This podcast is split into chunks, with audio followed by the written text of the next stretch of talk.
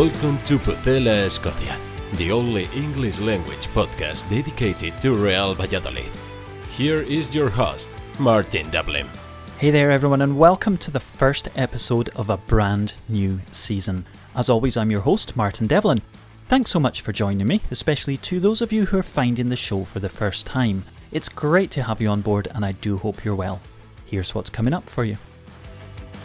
Coming up this week on the Pucela Escocia podcast.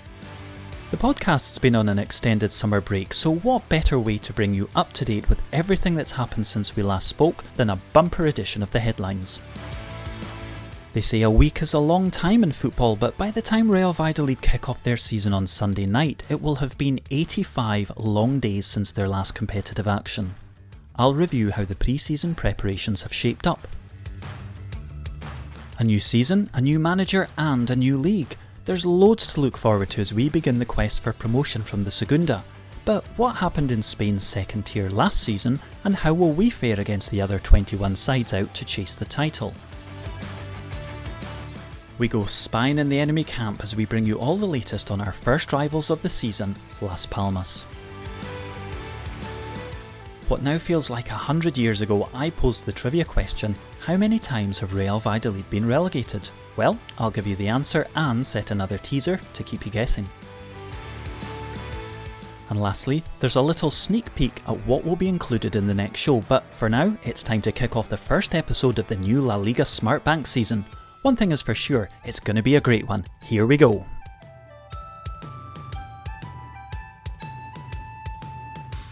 Want to get your views across? Email the show on marty at pucelaescocia.com.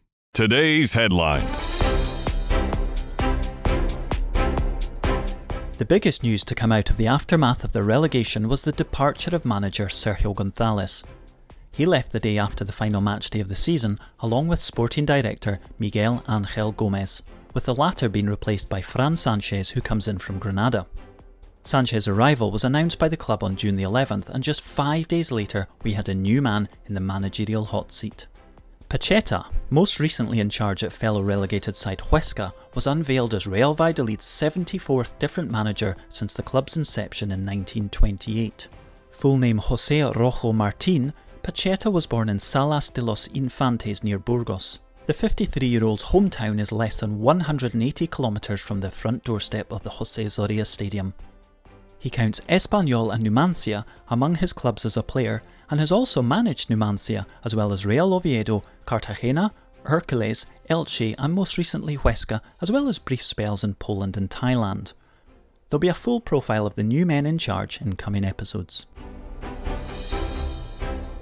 So far, the summer transfer market has been extremely quiet with no new players recruited to the squad at the time of recording. There have been some departures, however, with the most notable of those being midfielder Michel, who leaves the club after five seasons. He moves on to Tenerife, and I would expect him to feature quite prominently for a team beginning their eighth consecutive season in the Segunda. All being well, Michel will be part of the Tenerife squad when the clubs meet in Valladolid in matchday 5 in mid September. Although not the most dynamic of players in terms of movement, Michel is a solid passer of the ball and played a big part in our successful promotion campaign in 2017 18. Returning to their parent clubs with the two loanees from last season, Jota and Kenan Kodro. The Portuguese winger returns to Benfica having played 18 times in League and Cup, scoring one goal in each of those competitions. Kodro goes back up north to Bilbao to rejoin Athletic Club having contributed, well, nothing absolutely nothing during his six month stay. Waldo Rubio has joined Cercle Bruges on loan for a season and appears to be doing quite well, having already scored twice in as many matches in the Jupiler Pro League. After sitting on the bench for the opening match against Beerschot, the 25 year old has played 27 minutes in each of the last two matches, and his goals have earned a point for his side against both OH Leuven and Club Bruges, so it looks like life in Belgium is suiting him well. Also on the way out are several Promesas players who had been on the fringes of the first team squad. Left back Ignacy Villarasa and left winger Carlos Doncel are both away, having reached the end of their contracts. Centre back Diego Allende has joined fellow Segunda side Lugo on loan for the season, where he'll link up with striker Chris Ramos, who has made a permanent move to the Galician side after spending last season on loan there. Ramos joined Real Valladolid in the winter transfer market of 2018 but only ever made seven appearances. Let's not forget, it was that same January window which brought us the great Lucas Rotpuller, who went on to play in exactly the same number of matches for Pucela as I have. None. Completing the departure list is Oriol Rey, a central midfielder who played twice in the Copa del Rey and once in the league last season, and he's joined Mirandés on a free transfer. All of this means that we have a squad of 33 players heading into the opening round of fixtures this weekend. Three goalkeepers, five left backs, five centre backs, two right backs, six central midfielders, one left winger, four right wingers, one second striker, and five centre forwards, if you include Sergi Guardiola in that list, and trust me, I wish I didn't have to.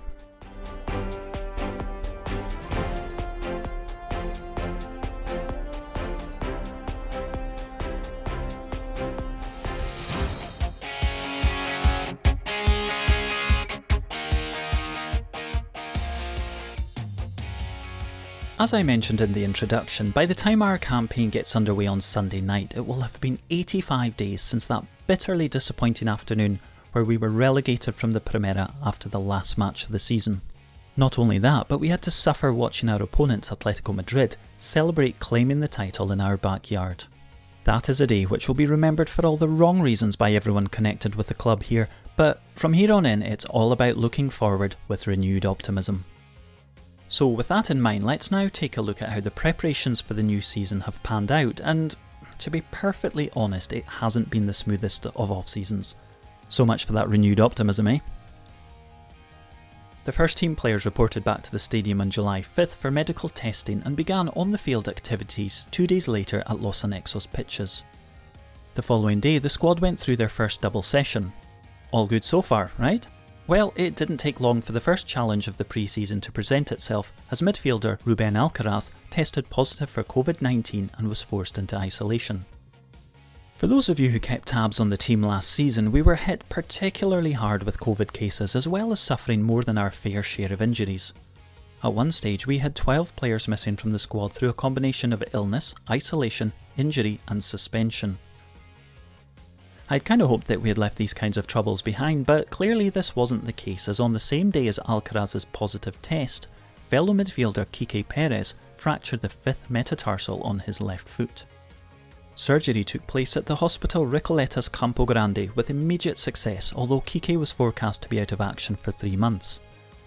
In fact, exactly one month later, on August the 9th, the club shared a video on social media of the player doing light gym work, so it seems that his recovery timeline is on schedule. Jawad El Yamik and Fabian Orellana returned from international duty to join the group on July 13th. The Moroccan defender had featured in friendly matches against Ghana, where he scored the winner, and Burkina Faso, while Orellana had been in Chile's squad for World Cup qualifying matches against Argentina and Bolivia, but didn't feature. Defender Javi Sanchez was the next to return a positive COVID test, so into isolation he went, along with goalkeeper Jose Antonio Caro as a close contact. There's a cheap joke in there about now knowing that Caro will at least have caught something this season, but I won't make it. Oh, wait, I guess I just did.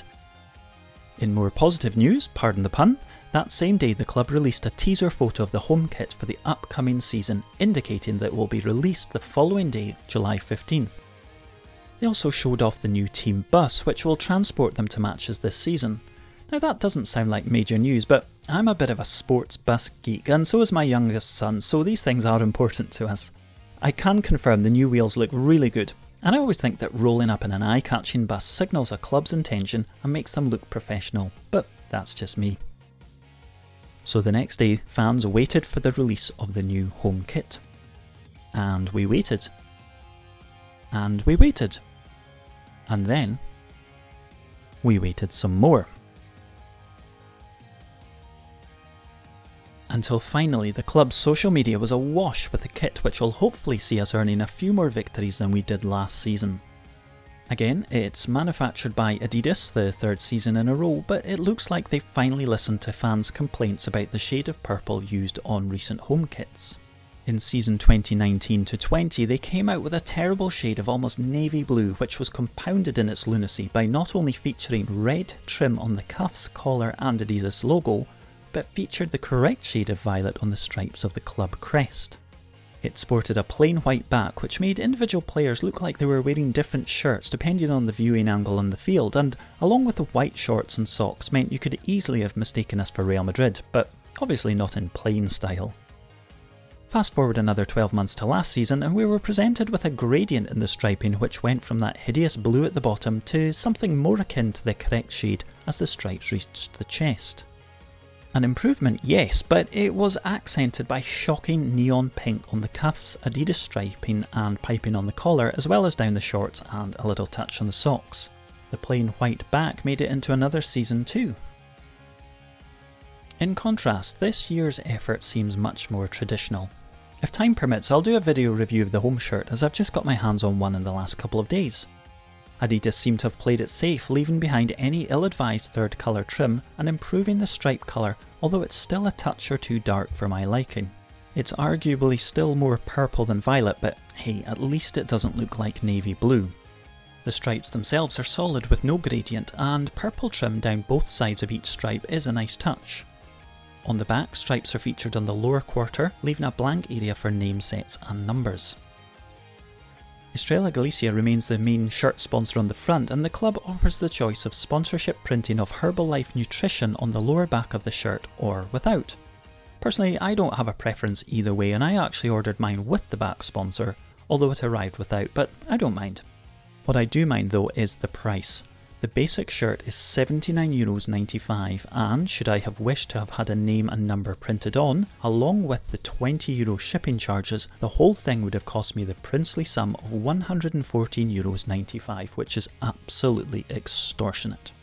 I went for a shirt without a name and number and purchased a couple of other small things to justify the 20 euro shipping charge, but I don't have any additional outlay to the club, unlike fans who attend the matches regularly, so I feel I can just about get away with paying that price.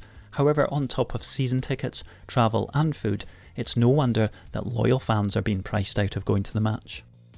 At midnight, the away kit was released, and it's, well, different. Last season was a bold purple and neon pink abstract affair, while this season the away kit pays homage to the often tricky weather experienced by the citizens of Valladolid. The shirt could be tagged as Fifty Shades of Purple, offering a pixelated image of swirling clouds representing the thick and mysterious fog which can envelop the stadium during matches. It really has to be seen to be believed. The shirt, that is, not the fog. The back of the shirt is a plain dark purple with the inscription Temed a la Niebla or Fear the Fog under the base of the neck. It has grey cuffs, collar, and trim down the sides and features a sort of light turquoise colour to the Adidas stripes, logo, and, controversially, the club badge. I'm not a fan of manufacturers tampering with badge colours and would prefer to have seen the traditional colours used here, as well as a return of the city shield to the sleeves of both the home and away kits, which have been absent since Adidas's return to making the kits. So, with shiny new buses and kits out of the way, it's time to step back from the cosmetic elements and onto the field. The team got their first outing of the pre season just down the road at Tordesillas, which is about 20 minutes to half an hour from the Jose Zorrilla Stadium. There they took on Club Atletico Tordesillas, a third division outfit, in a friendly match in every sense of the word, as there's a great community connection between the two clubs and sets of fans. However, the hosts were no match for Pucela, who, wearing the new hot off the press away kits, racked up a 5 0 lead inside 38 minutes and ran out comfortable winners by a score of 9 1, courtesy of goals from Nacho, Oscar Plano, Alvaro Aguado, Kuki Zalazar, Shon Weissman, Marcos Andre, Bruno Gonzalez, and two from Lucas Olaza.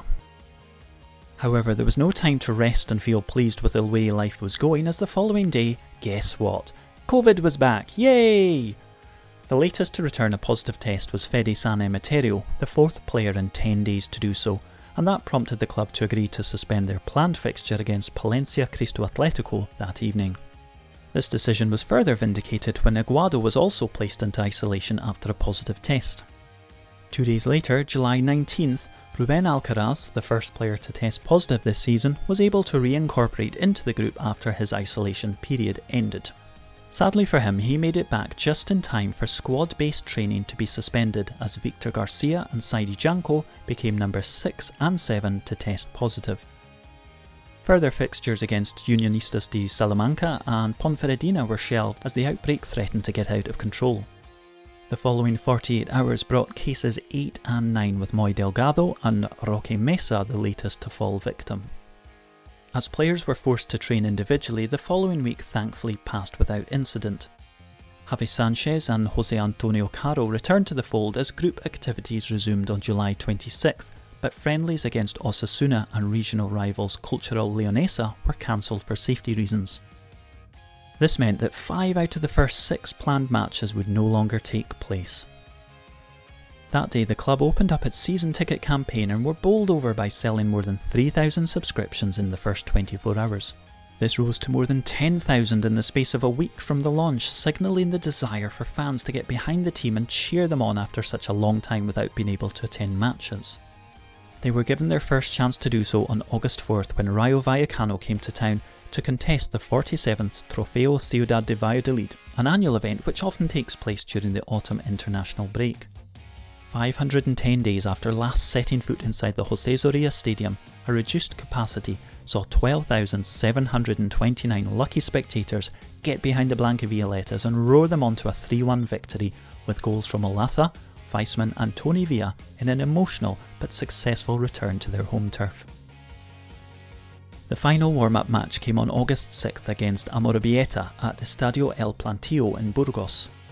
After Kiko Olivas and Nacho had earned a 2 all draw in regulation time, Real Valladolid prevailed in the penalty shootout to round off a difficult pre season campaign with three wins out of the three matches played. But new manager Pacheta was quick to make note in the post match press conference that the tenacious opponents showed him what his side will face and that they'll not walk their way through the league but will be made to fight for every point.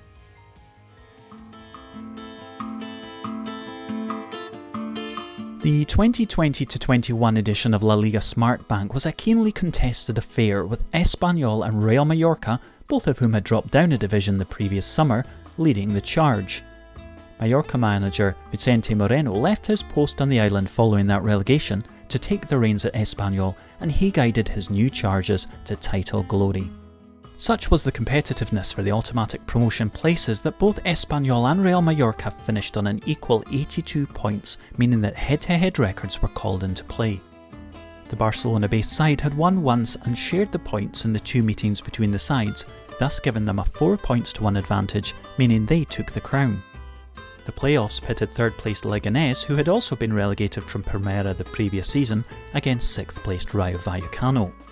The Madrid outfit saw off Lega 5 1 on aggregate, while Girona, who had finished fifth, overcame fourth placed Almeria.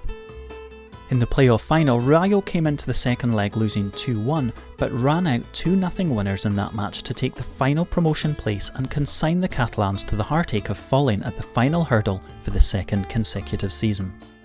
Rayo returned to the Primera for the first time since 2018, the same year as Real Valladolid had won promotion via the playoffs. At the other end of the table, four teams were relegated to what has now become known as the Primera RFEF, or the old Segunda B. They were Sabadell, Union Deportivo Logroñés, Castellón, and Albacete. The latter had spent 39 out of 42 weeks in the relegation zone and occupied the bottom spot for 24 of those. So this season it's all change. Gone are Espanyol, Real Mallorca, and Rayo Vallecano. Real Valladolid are joined by Huesca and Eibar as the relegated sides who almost instantly find themselves considered among the favourites to return. But will it be as easy as it sounds? The Segunda is packed with talented sides, not least Almeria, Leganés and Girona who will be looking to take that final step and prize themselves out of the second tier. Real Zaragoza, Real Oviedo and Malaga are all sleeping giants with proud histories of competing among the elite. Could this be the year that one or more of them finally get it together and oust the favourites? Will there be a surprise package, one of the mid table teams who will shock everyone by climbing into the far reaches of the table, perhaps? You would expect our Pucela to fare well against the newly promoted sides of Burgos, Real Sociedad B, Amorebieta, and Ibiza, but there are several other clubs who will be keen to take the scalp of a bigger name, recently wounded by relegation. Let's not forget too that this season will pit us against rivals Sporting Gijón, a team we haven't faced in competitive action since 2018. That's definitely one side who will raise their game against us. For an in depth preview of the La Liga Smartbank season, head on over to the latest episode from the guys at Spanish Segunda podcast. Hosted by Alex Fitzpatrick, he and Liam Bambridge go through the chances of the title hopefuls, the playoff contenders, and the rest of the bunch fighting it out in an ultra competitive division. You can find the boys on Twitter on at Segunda Spanish. Now, I'll pop a link to their Twitter account and podcast address in the episode description, as well as through my own Twitter account. Spanish Segunda is the place to get all the news and information about second tier football in Spain. There's literally nowhere else more informed and knowledgeable. As the season progresses, I'll take a closer look at our opponents, starting with Sunday's first hurdle, Las Palmas.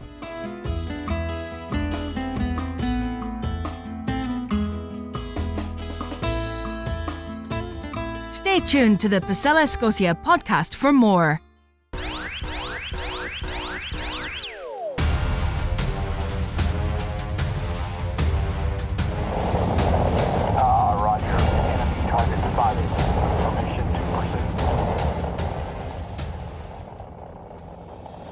Union Deportiva Las Palmas were founded 71 years ago in August 1949 and are based in, as the name suggests, Las Palmas, which is the capital city of Gran Canaria in the Canary Islands. The islands are part of Spain's autonomous communities and are situated approximately 100 kilometres west of Morocco off the African mainland. The football team play their home matches in the Estadio Gran Canaria, which was opened in 2003 and has a capacity of a little over 32,000. It replaced the old Estadio Insular, which was built in 1945 and had been the club's home for the entirety of its history. The first team is coached by Pepe Mel, a former striker for Real Betis, Granada, and Getafe, among others. He has managed extensively in the Spanish game, counting Tenerife, Getafe, Deportivo Alaves, Rayo Vallecano, Real Betis, and Deportivo La Coruña among some of his former clubs. He took the reins in March 2019 and has coached Las Palmas in a little over 100 matches with a 33% win record during this time. 34 of Las Palmas' 71 years have been spent in the Primera, but they've struggled since the turn of the century, spending just 5 seasons in the top flight, with 15 in Segunda and 2 in Segunda B.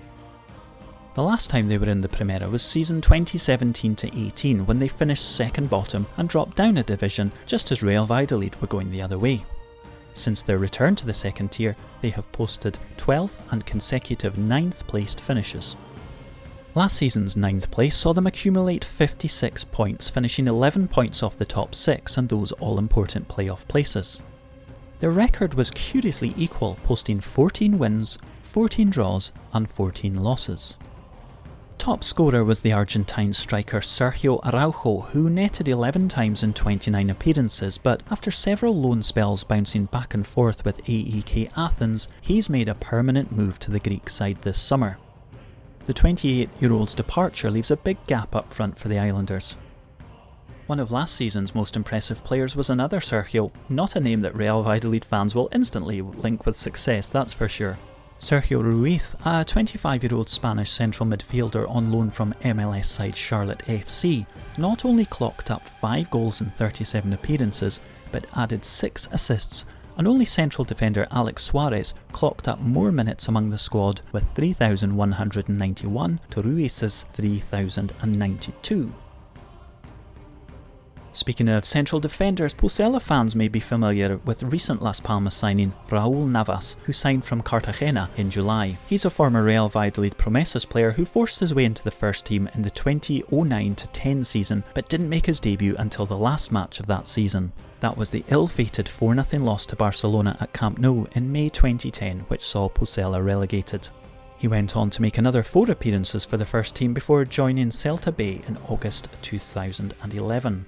He's an experienced player, having represented Eibar over 100 times, as well as Osasuna and Real Sociedad on 76 occasions, including three outings in the Europa League. Our record against Las Palmas is curious to say the least. Overall, it's not bad as we've won 43.9% of the matches, 18 out of 41. There have been 10 draws and 13 losses, while we sport a superior goal difference of plus 12. In home matches, we've been nothing short of dominant, winning 17 out of 21 contests, that's 81%, drawing twice and losing just twice. We've outscored Las Palmas 51 to 18 at home, a goal difference of plus 33. That's all well and good, but in complete contrast, our away record is terrible. In 20 visits to the island, we have won only once, a measly 5% success rate for those keeping score at home, and that was back in matchday 27 of the 1980 81 season. Since recording a 2 0 win in March 1981, we have drawn 7 and lost 6 of the subsequent away matches and have a negative 21 goal difference. So it's night and day when you compare the fortunes based on venues. The last 9 meetings between the sides have yielded perfect balance though, 3 wins for each team and 3 draws.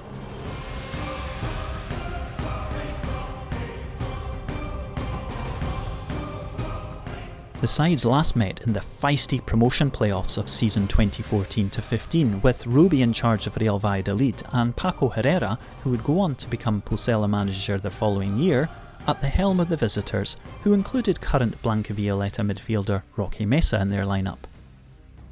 We had been relegated the previous season and were looking to get straight back into the Primera at the first time of asking.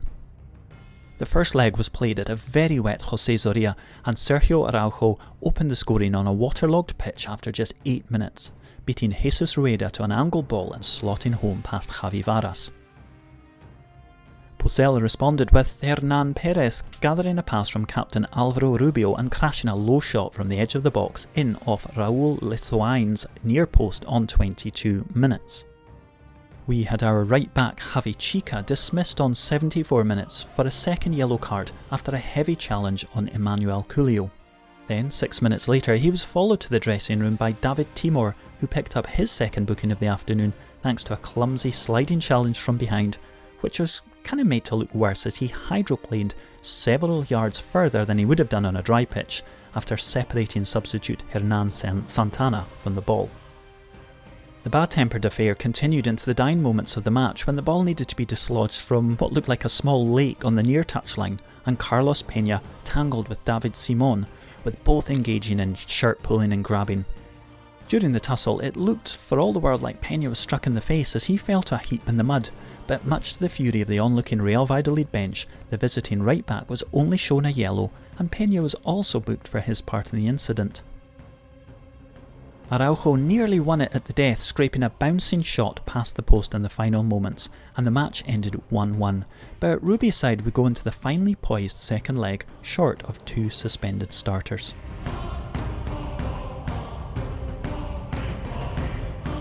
The ill feeling from the first leg carried over to the return fixture three days later in Las Palmas, with no quarter given by either side. There were certainly plenty of talking points, and not all for the quality of play on the pitch. Javi Varas pulled off a superb double save to deny firstly Jonathan Vieira and then Araujo, and also smothered a shot from the latter inside the box following Mesa's cutback later in the first half as the hosts exercised their dominance in possession. Real Valladolid didn't really get moving until the second half, and Hernan Perez, the goalscorer in the previous match, was guilty of wasting Johan Mojica's cutback as he sliced his shot from the penalty spot out for a throw in after the Colombian had teed him up. Just as he had done in the previous meeting, Araujo latched onto Rueda misjudging a high ball and raced through on goal but saw his shot go narrowly wide. The match exploded into life in the 72nd minute when Hernan Perez felled David Simon on a breakaway on the far touchline and received his second yellow card. The Islanders turned up the heat, pressing to make the man advantage count but couldn't find a way through. Araujo should have buried the tie when he gathered a speculative long ball upfield and beat Rueda for pace, drawing a save from Varas, but then putting another effort wide left with a goal at his mercy. Further drama was to come when substitute Asdrubal Padron hit the deck inside the box under the challenge of Varas as Las Palmas attempted to almost walk the ball into the net. Having already been cautioned, the Pucela goalkeeper was, you've guessed it, sent off, making it four dismissals in two matches for Rubi's side. By this point, the manager had used all three substitutions and was therefore unable to bring reserve goalkeeper Raul Fernandez into play. Rueda took the gloves and the number one shirt to face the penalty, but didn't actually have to do anything as Araujo skied his effort over the bar in the 92nd minute. However, there was no time for Pucela to launch one last assault and they crashed out of the playoffs at the semi final stage on the away goal ruling. While we were resigned to what would turn out to be another three seasons in the second tier, Las Palmas would go on to beat Real Zaragoza in the two legged playoff final, again on away goals. A 3 1 loss at La Romareda was eradicated by a 2 0 win on home soil, and the island side were promoted to Primera, becoming the third team to go up alongside Real Betis and Girona.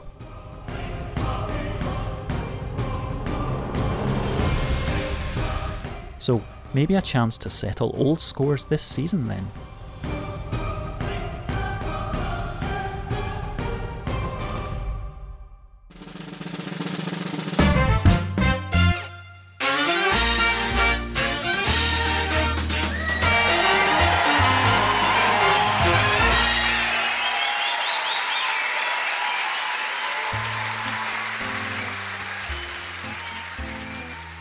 Oh, yes, it is indeed that part of the show that I like to call the Pucela Escocia trivia question. At the end of our last episode back in May, I asked you the following question How many times have Real Valladolid been relegated? Looking back, it was a bit of a morbid question, but it certainly seemed relevant at the time. Well, you've had plenty time to come up with a number, so I can now exclusively reveal that the answer is.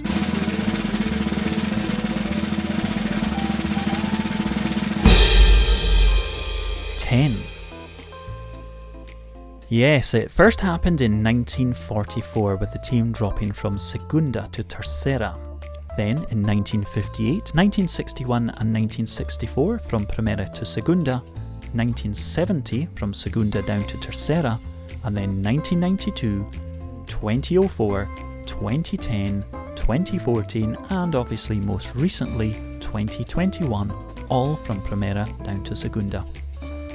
Yikes, that's a lot of relegations. So let's have a little bit more positivity, shall we? Looking ahead to our first match of the season, the question for this episode is as follows Who is Real Valladolid's all time top goal scorer against Las Palmas? Okay, I'm looking for just one player. That's the Real Valladolid player with the most goals scored in fixtures between these two sides. If you know the answer, here's how you can get in touch. Get in touch with the show on Twitter at MartyRVCF or search Facebook and Instagram for Pucela Escocia.